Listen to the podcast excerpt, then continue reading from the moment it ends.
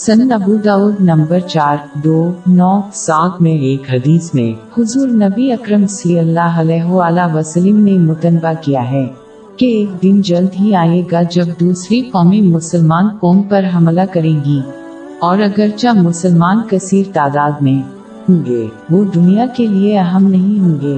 اللہ دوسری قوموں کے دلوں سے مسلمانوں کے خوف کو ختم کر دے گا۔ اس کی وجہ یہ ہوگی کہ مسلمان ممالک دنیا سے پیار کرتے ہیں اور موت سے نفرت کرتے ہیں۔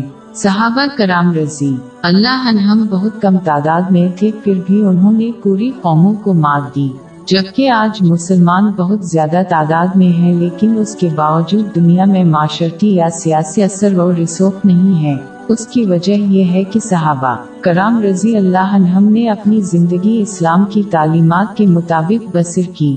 انہوں نے دنیا کی حلال خوشنودیوں سے لطف اندوز ہونے سے زیادہ آخرت کی تیاری کو ترجیح دی، جبکہ آج زیادہ تر مسلمانوں نے مخالف دماغ کو اپنایا ہے۔ تمام گناہوں کی جڑ مادی دنیا سے محبت ہے۔ اس کی وجہ یہ ہے کہ جو بھی گناہ کیا جاتا ہے وہ دنیا سے پیار اور خواہش کی بنا پر ہوتا ہے۔ مادی دنیا کو چار پہلوؤں میں تقسیم کیا جا سکتا ہے: شہرت، دولت، اختیار اور کسی کی معاشرتی زندگی جیسے ان کے رشتہ دار اور دوست۔ یہ ان چیزوں کی زیادتی میں ہے جو گناہوں کا باعث بنتے ہیں، جیسے دولت سے پیار کر کے غیر قانونی دولت کمانا۔ جب بھی لوگ مادی دنیا کے ان پہلوؤں سے زیادہ کی تلاش کرتے ہیں تو یہ ہمیشہ اللہ کی نافرمانی کا باعث بنتا ہے۔ جب ایسا ہوتا ہے تو اللہ کی رحمت ختم ہو جاتی ہے، جس سے تکلیف کے سوا کچھ نہیں ہوتا ہے۔ اس کے باوجود کچھ مسلمان یہ مانتے ہیں کہ مادی دنیا کی اضافی چیزوں کا پیچھا کرنا کوئی نقصان نہیں ہے۔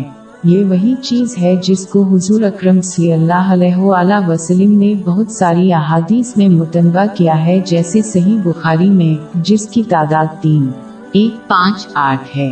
انہوں نے متنبہ کیا کہ وہ مسلمانوں کے لیے غربت سے خوفزدہ نہیں ہیں۔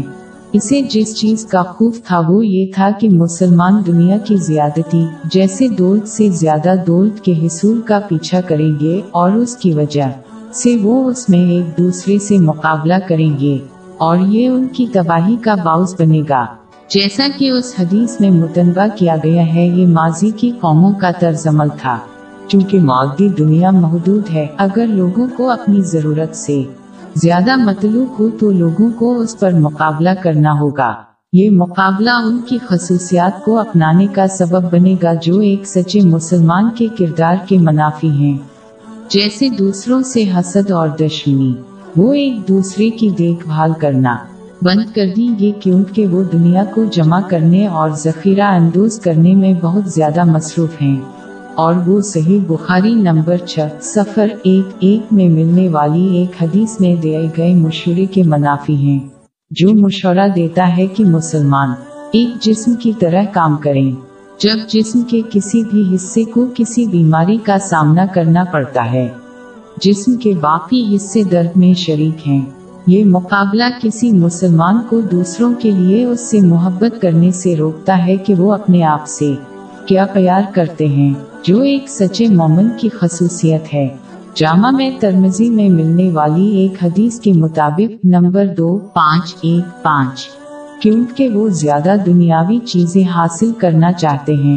یہ رایہ ایک مسلمان کو اللہ کی رضا کی بجائے مادی دنیا کی خاطر سب سے پیار، نفرت، عطا اور سب کو روکنے کا سبب بنے گا۔